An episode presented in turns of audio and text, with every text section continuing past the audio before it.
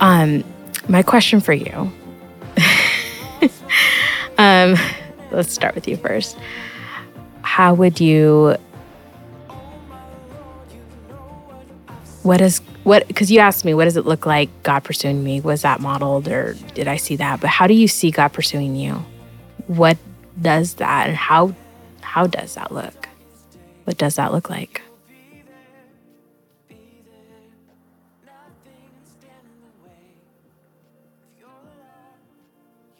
I think the biggest way that God has revealed in part of a way that he pursues me is um, by way of giving me permission Mm-hmm. to not have everything right and buttoned up. And Yeah. that is not a threat Yeah, to him. yeah, And that's huge for my the way my mind works that having the right answer you're perfectionist.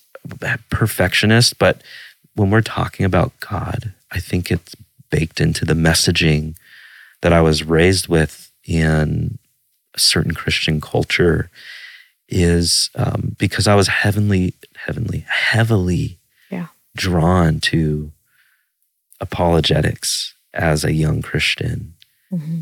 which a certain type of apologetics camp is built upon being right.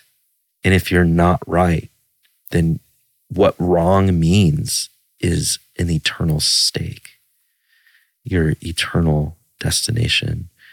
And the more and more that I've drifted away from what apologetics fosters in a heart, this argumentative, argumentative uh, way of thinking about God, which you know that I love getting into debates about fine, like fine points of theology or whatever. I felt that uh, the weight of needing to understand God right was not what was required for me to be a recipient of his love. And once I was able to read enough things and listen to enough things that fostered that, it was, there was a newfound freedom. And when I say freedom, it's not freedom to now then be flippant, but even more so take seriously, but kind of these, what I thought were heavy, heavy boundaries of, of perfection thinking, Mm-hmm. black and white thinking. Those those begin to dissolve a little bit, and um, and some people may be even nervous hearing this, um, which which I completely understand. But understanding of the way that God loves unconditionally, and part of those that unconditional love is not getting the right answer. Yeah. So that was God's one way in which God God's pursuit of me. It's Mhm. like, yeah, that even if you got a wrong answer on the theological test, like Mhm. our minds are broken and we can't rationalize things in perfection. Mhm. I think God takes that into account. Yeah.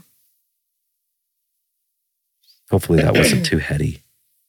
I took it, took it, made it heady. Yeah, you did. That's where I'm at.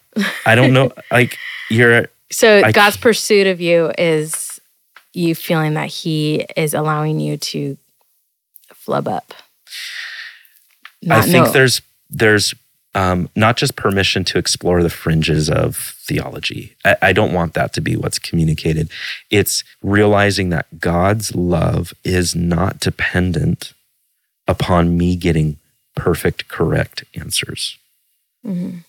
It's not just a permission slip to denounce the resurrection or something. It's not just giving me permission to believe whatever I want to believe because I have I'm the arbiter of these things. It's not that at all. But it it it released me from the anxiety of having to be right or else and to police other people in their journey of of what they find compelling in their journey of coming into um, a deeper understanding of the love that God has for them. I feel like I didn't satisfy what you were hoping. I feel like, I don't know. I feel like knowing you well enough, you are still pushing the good away. And I feel like you answering a simple question of like, how do you feel? How do you see God's pursuit of you? How do you see God running towards Mitchell? Um, and yeah. and Well- I think I could say it this way. mhm, I felt like a cosmic hug from Okay. God, like, you're okay. mhm, Let your heart rest. yeah, You don't need to have me figured out. yeah, Pursue me, but know that you're all encompassed in me. mhm, Um, so there, there is a visceral feeling that came partnered with my heady way of trying to talk about it, yeah, but I have no way of putting in that into Mhm. words. I felt a deep peace presence. right, God is with me. yeah, And part of what was blocking that before was the need to feel that I had to understand him right. How long have I you could- been living in the new headspace of like God just holding you and like it's okay that you don't fully understand? I want to say since 2017, Mhm. that really came to uh, fruition. Yeah. And, and to scare people a little bit, like I felt like I have, I can actually not read my Bible today and not feel that I'm being bad. Yeah. Um, not because I'm, I'm not reading my Bible because I'm giving God the middle finger, or Right. but all of these like good boy, Right. good Checklists. yes, This was this is what when you do these things, God loves you extra today right. and he's pleased with you. Right.